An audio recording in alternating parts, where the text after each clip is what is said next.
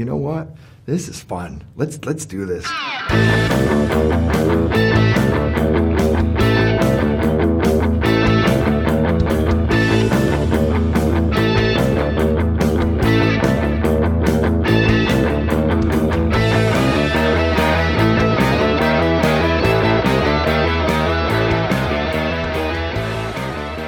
It's so awesome. I love it.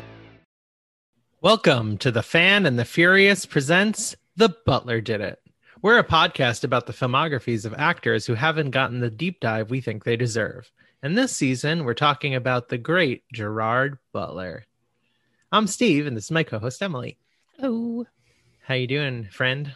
I am doing okay. Are you just you're feeling emotional?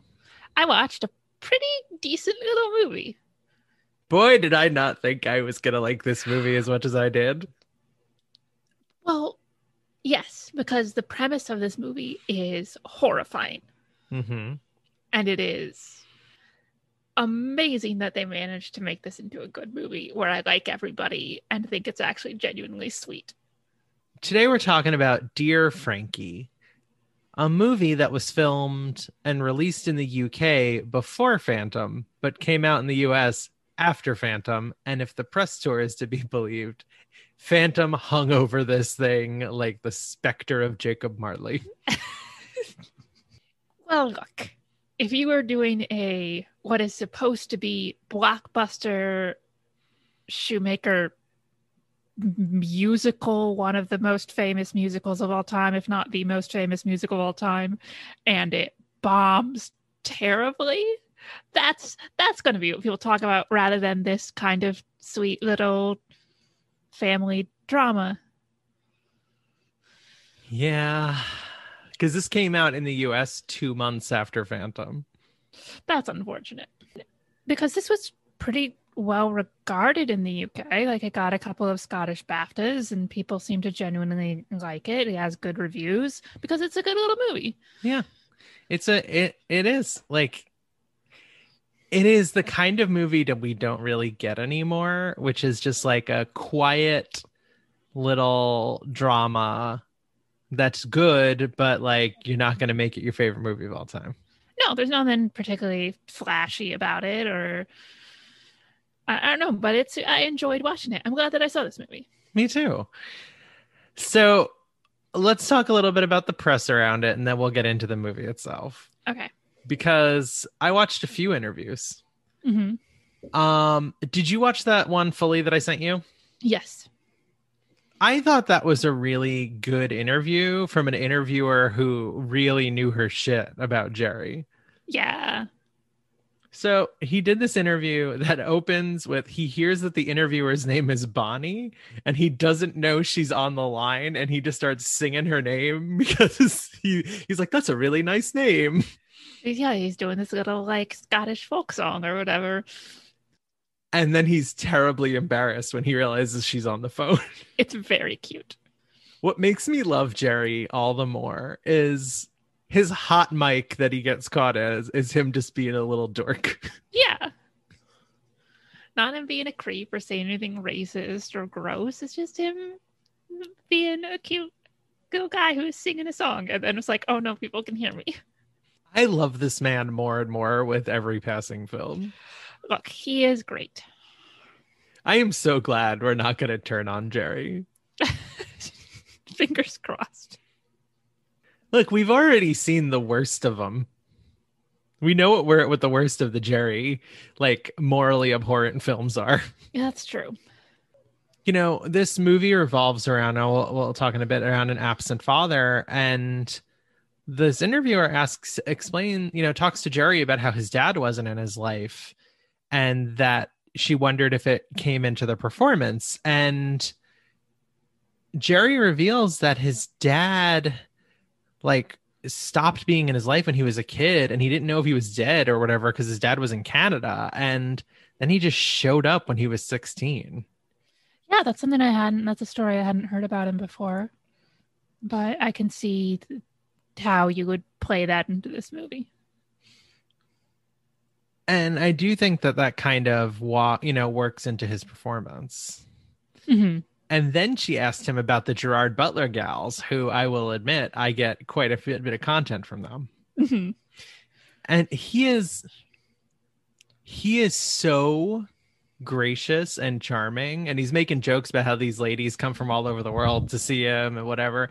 And he's just so like he makes a couple of jokes, but he's so like, I can't believe they raised money for tsunami relief and they're so wonderful and I love my fans. And he just seems genuinely touched and it's fucking adorable. Well, yeah, because he mentions they raised like 25 grand. Like, that is a significant chunk of change. And I, I like the way that he phrases that. He's like, they all send him Valentines, and then instead they decided to give to charity, and he's just really happy that that's some good he can like put into the world. Yeah. it was a charming little interview and he originally passed on this movie because he thought it was just going to be like corny whatever and a friend of his who was a casting director told him to reconsider it and when he read it again he loved it and then when the interviewer asks him well why did you turn it down the first time jerry goes because i'm an idiot and he clearly had a really personal stake in this movie because I watched Shutter an interview with Ellen. Mm. One of the what appears to be two times he's been on Ellen. Okay. And this one did not go well. So he tries. They play Take Me Out by Franz Ferdinand, and he comes dancing onto the stage and he's like, Hey, having a good time. And he's like joking with Ellen, and you know, like she goes to kiss him on a cheek, then he does a second kiss, and he's like, I didn't know what was happening here. I thought you were going in to snog me. And she's like, Why would you think that? He's like, I don't know. I'm from Europe. We're all horny. like, and and he's just being like a dork, you know, trying to like because he's embarrassed that he just, you know, did this awkward intro. And then Ellen says to him, Oh, this seems to be a very sweet movie. And Jerry goes, I know what you're saying when you say sweet. Because she said it in such a condescending way, like it was garbage. And he was clearly unhappy. Oh, wow. And then he proceeds to like really, I think, passionately, it's, you know, like two minutes, but like, no, do not write this movie off. I understand why you would write this movie off. And he clearly was just like really wanting people to get it. He's clearly really proud of this movie. and and i can i can see why and uh, like look this is one i think we were both when we read the premise for it we're like dreading watching Mm-hmm. and then it's it's a nice movie Yeah. and it made me happy and it also made me cry Which is what Jerry said in all the interviews. He said, You're going to cry while you're watching it, but you're going to walk out with a big smile on your face. Mhm. And that's how I felt about Dear Frankie. Yeah. Uh, yeah. So Jerry appears only went back to Ellen one more time. So I wonder if that one went exceptionally bad. maybe do you know what the other movie he went back for I, it was only a couple years later, so I'm not sure. oh okay But the other thing in this terrible interview is she goes, So you're from Scotland? Is her first question. That's a great conversation starter He responds by doing an American accent and going, Actually, surprise, I'm from Southern California. I've been lying to all of you.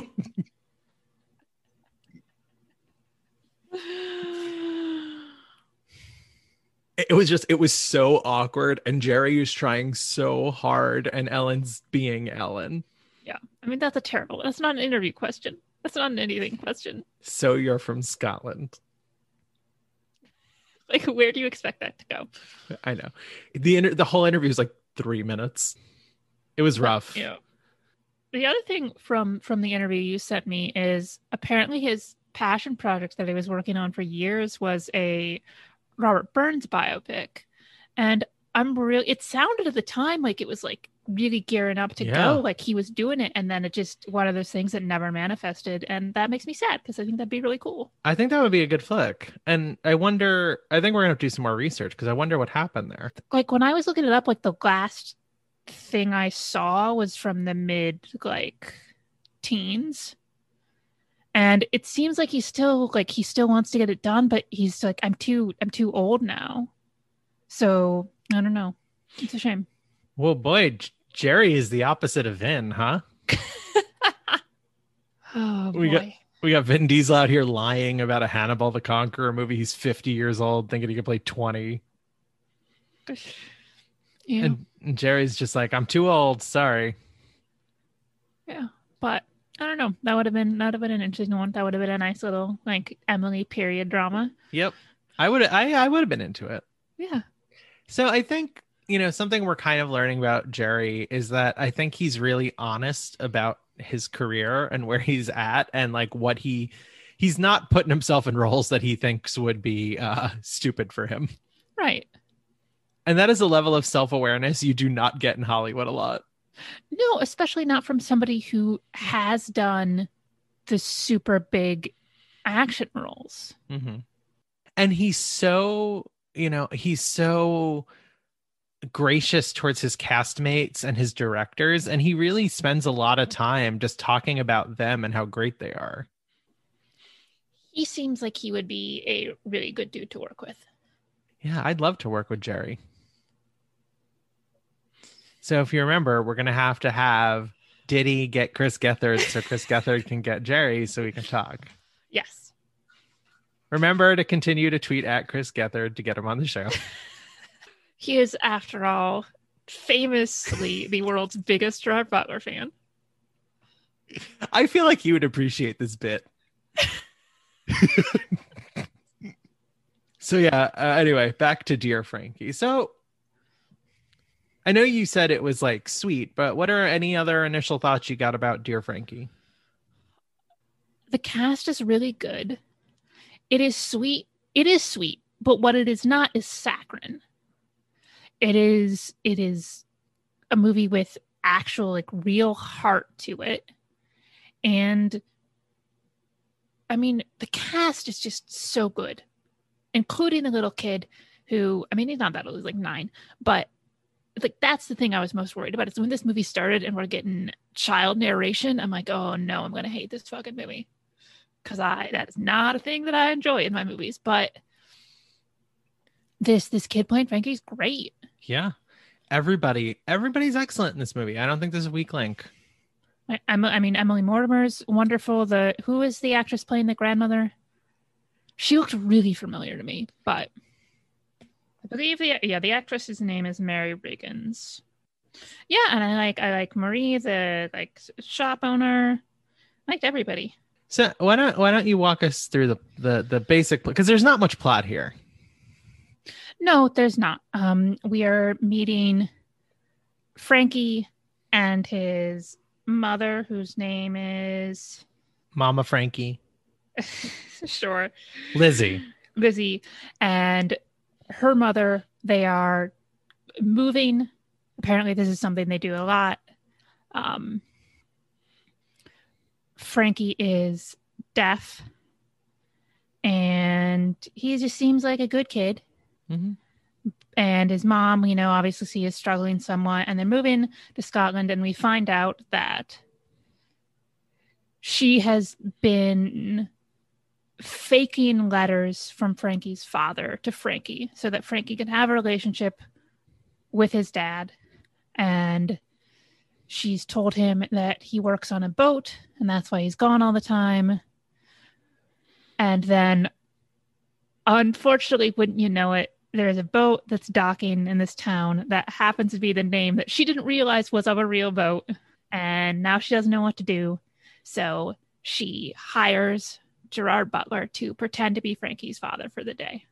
And um, the reason they keep moving is because uh, Frankie's dad was abusive to both of them, and Frankie's deaf because his father her beat him when he was very little. Yeah. And that, like, Frankie doesn't remember that at all. And it takes a while. Like, first, we don't know what the situation is with, like, why. Why the marriage broke up. We find out, I think, pretty quickly because um, the grandma keeps checking the newspaper every day and keeps seeing uh, missing persons ads put in for the family and the husband looking for Lizzie, which is bone chilling. It's not great. But I think this movie dips into two things that could have gone terribly awry in a movie like this. And one is the abusive husband plot. and the other is this mom lying to her kid. Yeah. And I think I think both of those well uh, the the mom lying to the kid arc I think it doesn't hit as poorly because one from the beginning the grandma's like you need to stop doing this this is wrong and the movie calls out that it's wrong and Lizzie says I don't know what else to do. Yes, she is obviously like this is something she realizes is fucked up, but she's sort of gotten herself in this mess now because how do you stop doing it? Yeah. And I think that's why you don't get like major like creep like this is not okay vibes is because the movie calls it out. Yeah. And the other reason I think it lands well is that at the end of the movie we learn that Frankie knew. hmm This movie is also, I was expecting it more to be like a wacky comedy, and it's not that at all. Like, there's some funny little moments, but that it's not what that movie is. No, and I, I it's better for it. hmm It's a it's a quiet character drama. The other thing that I like is from Jump when Jerry comes in, which is pretty far into this movie. It is not, oh, he's some jerk who has to be won over by the sweet kid. Like he is like won over by him, but he goes into it already. Like he's not, look, he's doing this for some money and like probably as a favor to his sister, but it's not like he's some scumbag who, you know, is won over by the pureness of Frankie's heart or anything like that. Mhm. yeah, it dodges a lot of those things that you and I both assumed were going to be in this movie. Mhm. because the ma Lizzie gives uh Jerry, who doesn't have a name, he's just called the stranger, um, you know, all of Frankie's letters that he had mailed to his dad and goes, Here they are, you know, just so he can breeze through them. And what she doesn't realize is that he read all of them thoroughly and like learned all the stuff about Frankie and he found an old letter from Frankie where he asked about this book so he goes out and buys the book for him Yeah, because Frankie's really into like ocean life, uh, and that you know, because the dad on the boat, and that just uh, it's very sweet. So he brings him, yeah, when he brings him this book, it's just adorable. and then we we get this like really it's really quiet montage of their day together and you buy it like you buy that this is a guy trying his best to make this kid happy and i cried And it's not any flashy stuff. It's things like they're going for fish and chips, and they're skipping. He's teaching them how to skip stones, and Mhm. I I like that they went with all of these very quiet, nice, like something you just do, like a kid would just do on a normal afternoon, like with their dad. Yeah.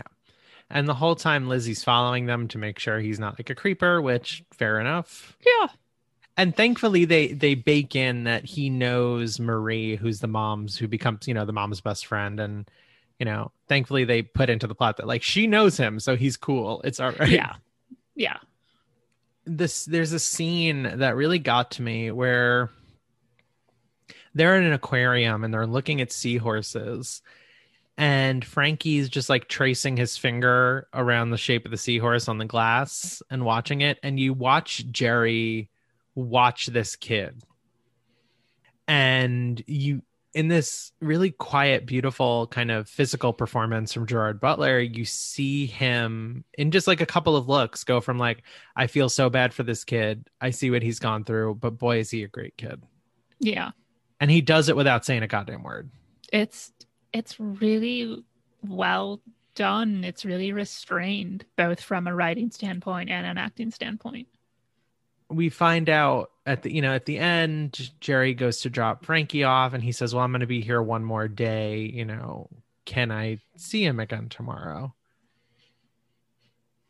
and i don't know about you but i started to get the vibe that like jerry was a guy who didn't get to have a normal family life because he's always kind of traveling around and that he kind of liked being able to pretend that he had a family too.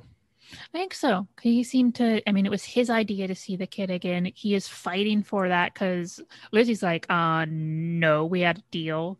get away from my kid. But Yeah, and he says to her like, "Oh, you know, you two will go together. Like the three of us will go together. You know, come meet me down here. I have to do some business. You know." And they go down to the boat where he said, um, you know, he was going to be, and we find out that the business is that Jerry paid the guy in the boat to let him stand on the boat and pretend he was a sailor. yeah. So then when he when they go to meet him, he's coming down off the boat. It's it's really like it's just nice. It's such a thoughtful like there was no reason he had to do that. He could have met them in town. I started bawling at that moment. Dad stuff always gets to me. Mhm. So when you see this guy like doing this thing that was completely unnecessary, because because in the day before he asks him like, "Hey, do you want to go on the boat? You know, it's up to you." And he's like, "No, I don't want to go on the boat." So he's like, "All right, this is how I'm going to do it. I'm gonna do this." Yeah. And I was like, oh. And that's where you first like you really get the idea that Frankie knows what's going on. Is because when they go to the boat, like because Lizzie is watching them freaking terrified about what's going to happen here. and also like while while this is going on there's this bully who i wish somebody kicked him in his fucking dick I hate this guy Ricky. ricky fuck off ricky monroe. I hope you die. Um and he's like keeps betting frankie that his dad is not like you know you know his dad's not there. He's not to come. He doesn't want to see him. And you know i bet you all all of your money and all of your toys like just all this shit. And every turn where he start he starts fucking with frankie jerry's just like got one up on him and it's kind of great and when they when they go to this this um like pub, pub at the end of the night when because there's this girl who's been like the one girl in class is really nice to frankie and befriends him and she's up there like playing music. And uh jerry is like you should you, there's this whole like you ask her to dance and i'll dance with your mom. And there's this cute thing because they also give marie um some stuff to do where you get this moment earlier where she's sitting with frankie just kind of getting to know him. And there's this part where she goes oh the dj now you guys should come in. The dj now sucks. That's on now but there's a great band going on after. And then you realize she's talking about her partner because she wants to support her partner's band. And i was just like Yeah. I, I was just i think i just needed some niceness right now. And every It's time very nice. yeah. it's this is such a steve movie from the beginning, like when so when they first get to town and uh Lizzie sends Frankie to go get fish and chips from Marie's shop. And I I was like really afraid there was gonna be some like yelling at the deaf kid thing. And there's not. Like she gets like Marie gets right away what's going on and like listens to him and is like, you know, and I just I like that gives him extra chips and no fish. Because he's a vegetarian.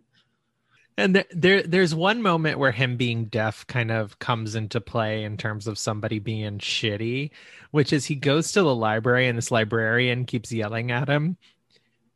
And then Frankie eventually realizes what's happening and he like very like dramatically puts his hearing aid in. And then this woman's like, I'll get you any book. I'm so sorry. and then he just walks out of the library with a huge pile of books and a big smirk on his face, being like, I got at this fucking ableist. I liked that bit. That was really funny. But they're at this dance hall, and Ricky Monroe, fucking, God, I hope that that guy's a fucking white nationalist now. Um, he voted for Brexit, Ricky Monroe. Mm. Um, well, I mean, not many people in Scotland did. yeah, but he was the one. you know, he's like, "Oh, I bet your mo- your mom and your dad won't dance together." And Jerry sees what's up, and he's like, "I got this." And you get this very sweet moment between Lizzie and Jerry where they're they're dancing, and it's uh it's just really sweet. It's just these two people having this connection, and I kind of love it. Yeah. And again, they don't overdo it. They they obviously are attracted to each other. They like each other, but that's that's the end of it for right now because they're like actual human characters and so it doesn't become oh they're now instantly going to get married Mm-hmm. They're just having a moment. We find out that Frankie's dad is dying and he doesn't have much long, uh, much longer. And I get Frankie's aunt is like, please take him to go see his father. You know, he's changed. He feels better. And then Lizzie goes to the hospital alone because she's a good mom. well especially especially after she told him another guy was his father Yeah. Since he's in this bed dying, he just yells at her and we don't see any violence, which thank Yeah. God. hmm And she's like, no, you're still a piece of shit. yeah and he's like screaming that he needs to see his kid calls her all sorts of names. Wasn't liking that. nope nope nope bad emily mortimer's really good in this movie She's so good. She gives such a good performance. She does so much with facial reactions. This movie is so physical, Mm. and I really respect it for that.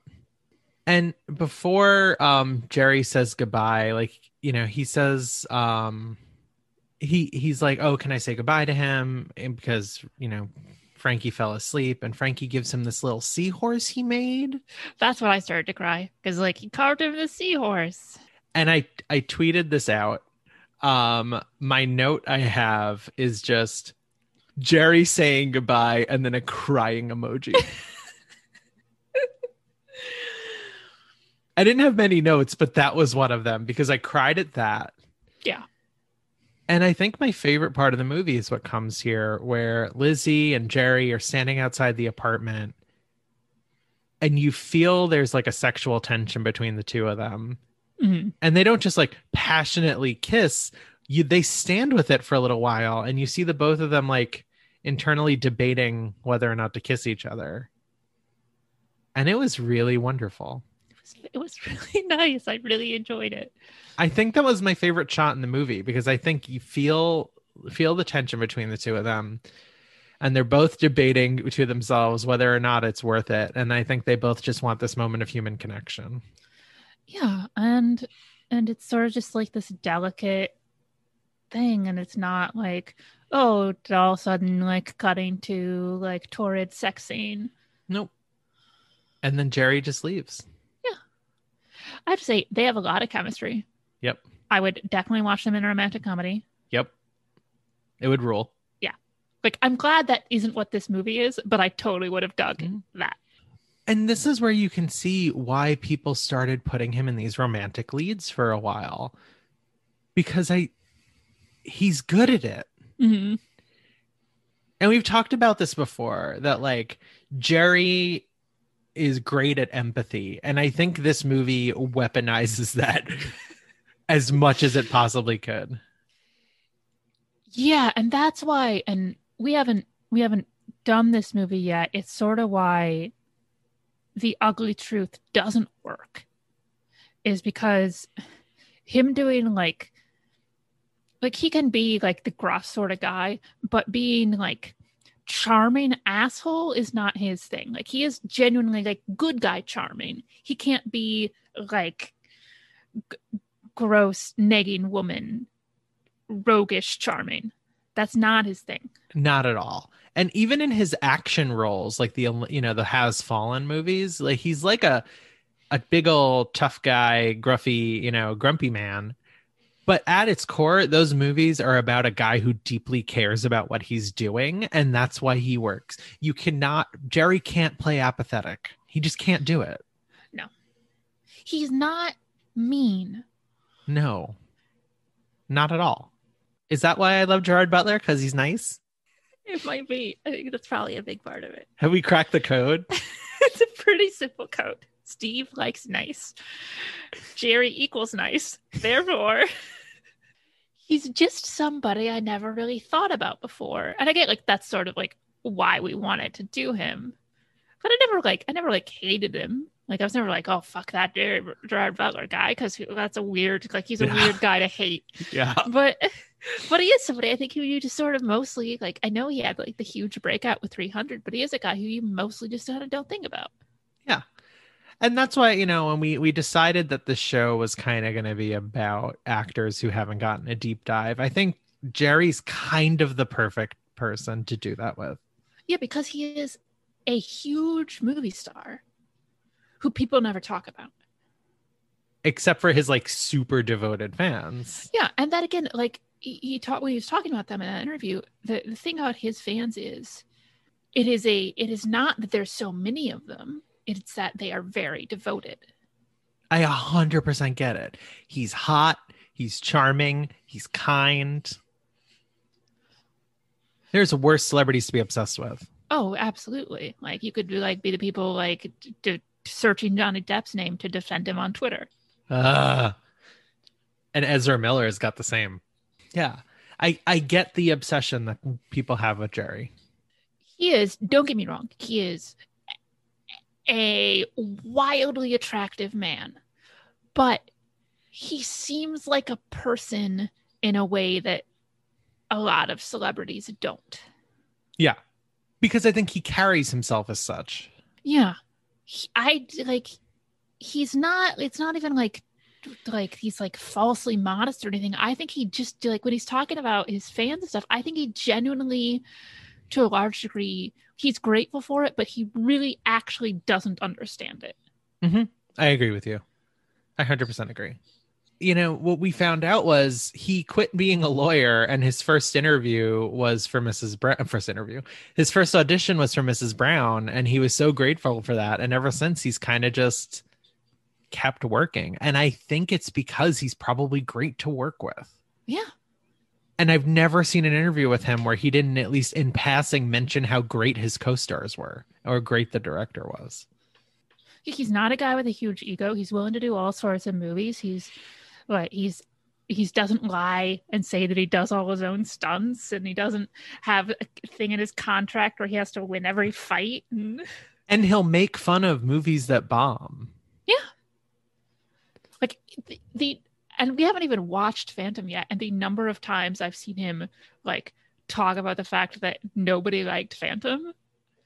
And i think the other thing is, like he's not mad about it. He's sad. Because he really like i think that's something he really wanted to do like a big musical. Like that's a wild thing for him to get offered. And i think it just kind of makes him sad that people didn't like it very much. I have a theory, and that it's I think having gone through all of this, like interview watching and us talking about Jerry as much as we are, I think we're both going to walk away way more positive on that Phantom performance than we would have. yeah I, I, it's going to happen. You and I are going to be like, no, it's a good performance. it's just it's really wrong for him that is my like i've only seen clips of that movie because it's just notoriously bad like across the board. Not that like joe it's it's good but jerry's terrible. It's just not it's supposed to be not a good movie and what i've seen it's not. But and it's not like we saw when he was singing at the, at the beginning of the interview clip it's not that he doesn't have a decent voice. Mhm. but there is a decent voice when you're singing a little song by yourself and there is a i can be phantom of the opera voice very different things. And also again that that role is not nice. No. that role is like obsessive and gross and that is not jerry. Yeah he he's just he can't do cruel. And i think and we'll we're gonna watch this movie in quite a while but law-abiding citizen when he was kind of backed into a corner where he was gonna play the bad guy he was just like fuck and he did it as a challenge because i think he knows he can't be a bad guy Mhm. that's gonna be a mean movie i like i just have a feeling i'm gonna like that one oh jerry we love him we do we're gonna join Gerard Butler gals. Yeah. We're a couple of Gerard Butler gals. oh yeah i want him on the podcast so badly The Gerard Butler gals or Jerry? no jerry but no i'd happily talk to some of the gerard Butler gals too I think like it, and not like talking about a particular movie, just like a, just like it'd be like, I, I want to know like because the other thing about that, what I like is, you know, when he's talking about raising 25k, that's because these girls don't, uh, women, sorry, and I'm sure they're men too, but I, it's mostly Gerard Butler gals. Let's be honest. Yeah. Like, Well, that's what They- they're called. oh just, yeah, just so yeah. anybody listening, it's a group that calls themselves Gerard Butler gals. yeah, they they have formed a community, Mhm. and I like that. Me too. because they seem nice. We found a nice fandom. Yeah. We did it. I mean, look, we haven't I haven't dug that deeply, so I'm sure there's some bad stuff there. But But I do think, you know, your fandom part can partially be what you put into it. Mhm. And this man has no ego. You know what I mean? yes, And nobody says, you know, you ruined my childhood by uh not liking a Gerard Butler movie. Yeah. No one's sending death threats over Olympus has fallen. I hope not. What a movie to choose to send death threats over. I mean, not that you should send death threats over any movie, but I mean, come on. But dear Frankie. Oh yeah, there's a scene where they do the Macarena. That was very fun. it's cute. There's a generation of us who can do that dance and remember doing it a billion times. And then Gen Z is going to look at us and go, that was a dance. You're just moving your arms around. Yeah. So, and this is where I'm going to defend the younger generation. I'm going to be that old man. Everybody makes fun of the kids doing TikTok dances, but we were arenas full of people doing the Macarena. Yeah. We have no leg to stand on.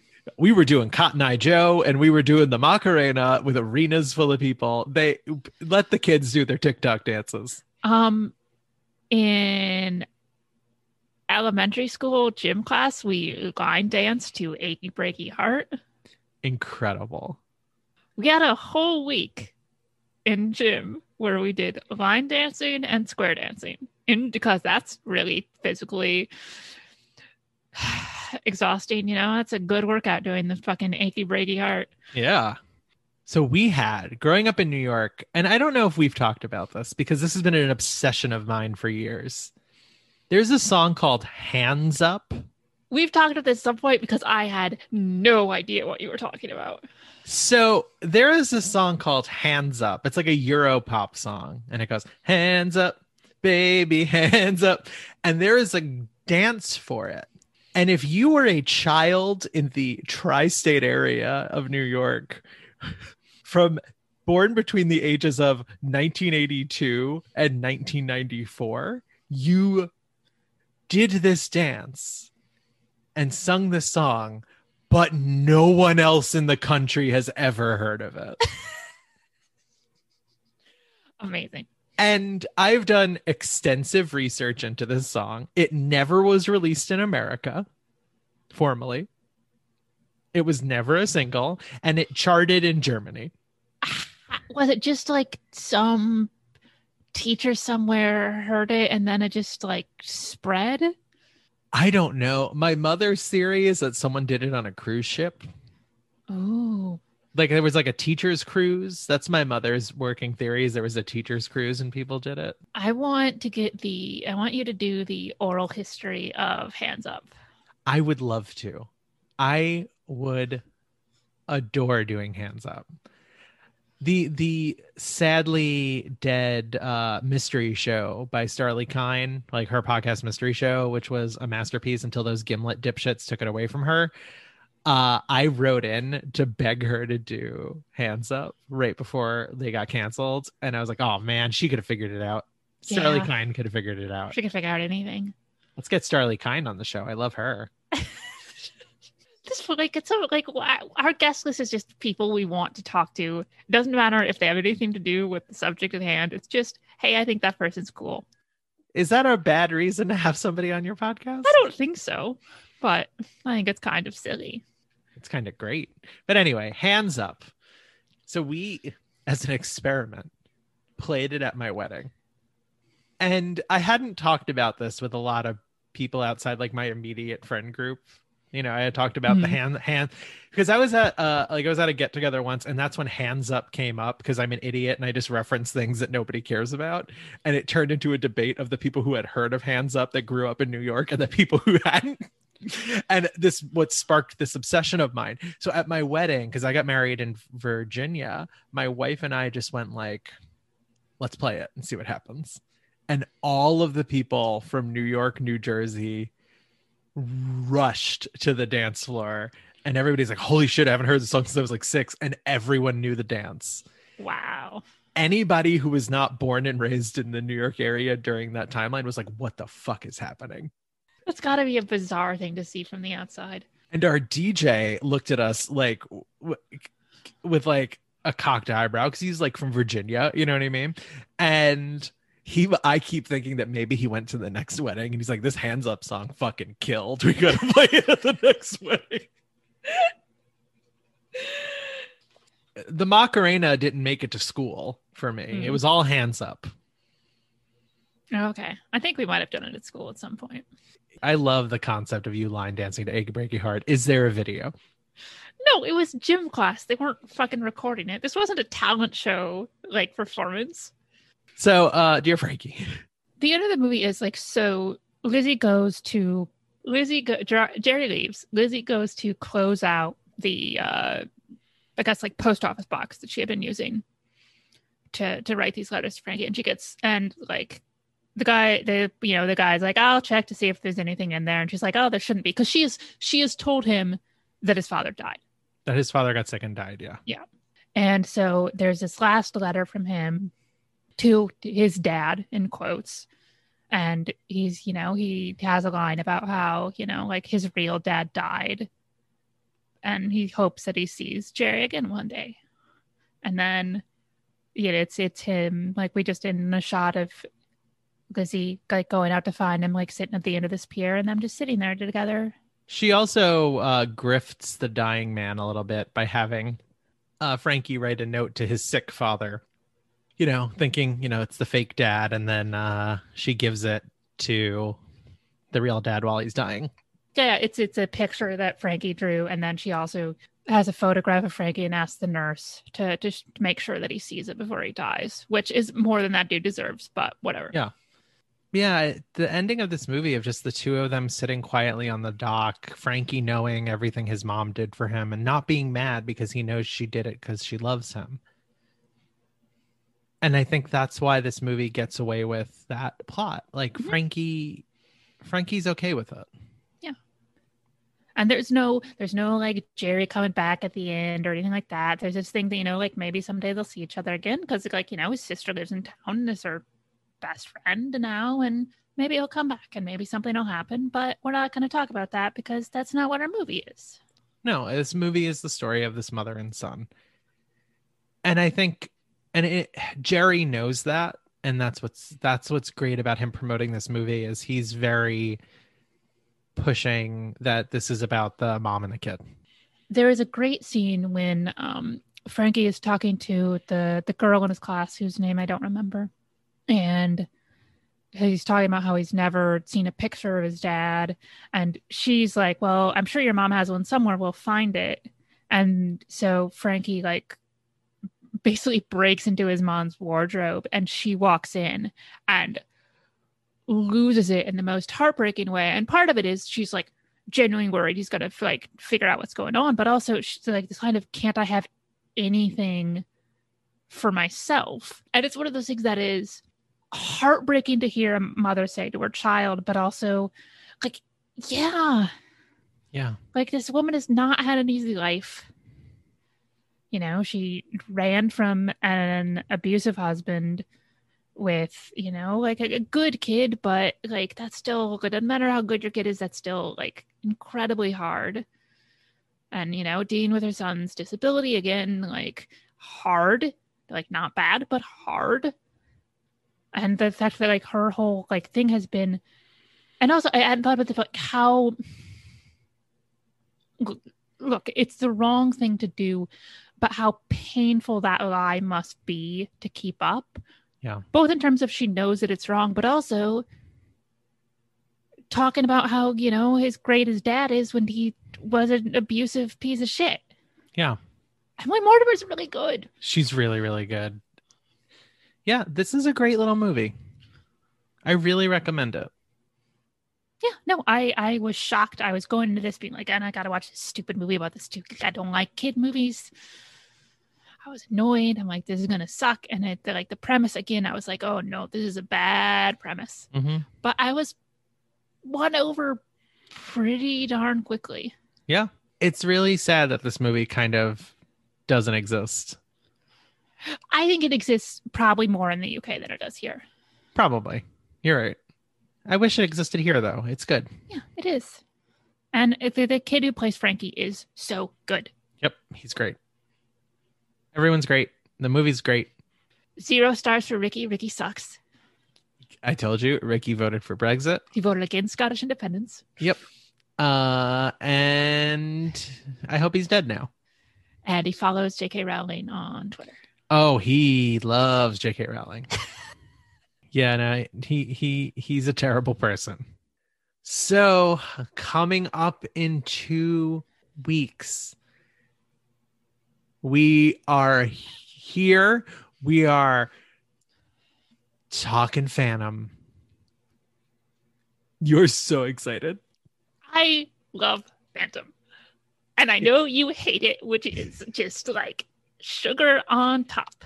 It's terrible. It's a terrible musical written No, by it's not. It's fucking awesome. it's garbage and I can't wait to inevitably end up liking this movie about a musical I hate because it's Joel Schumacher, so it's going to be horny as fuck.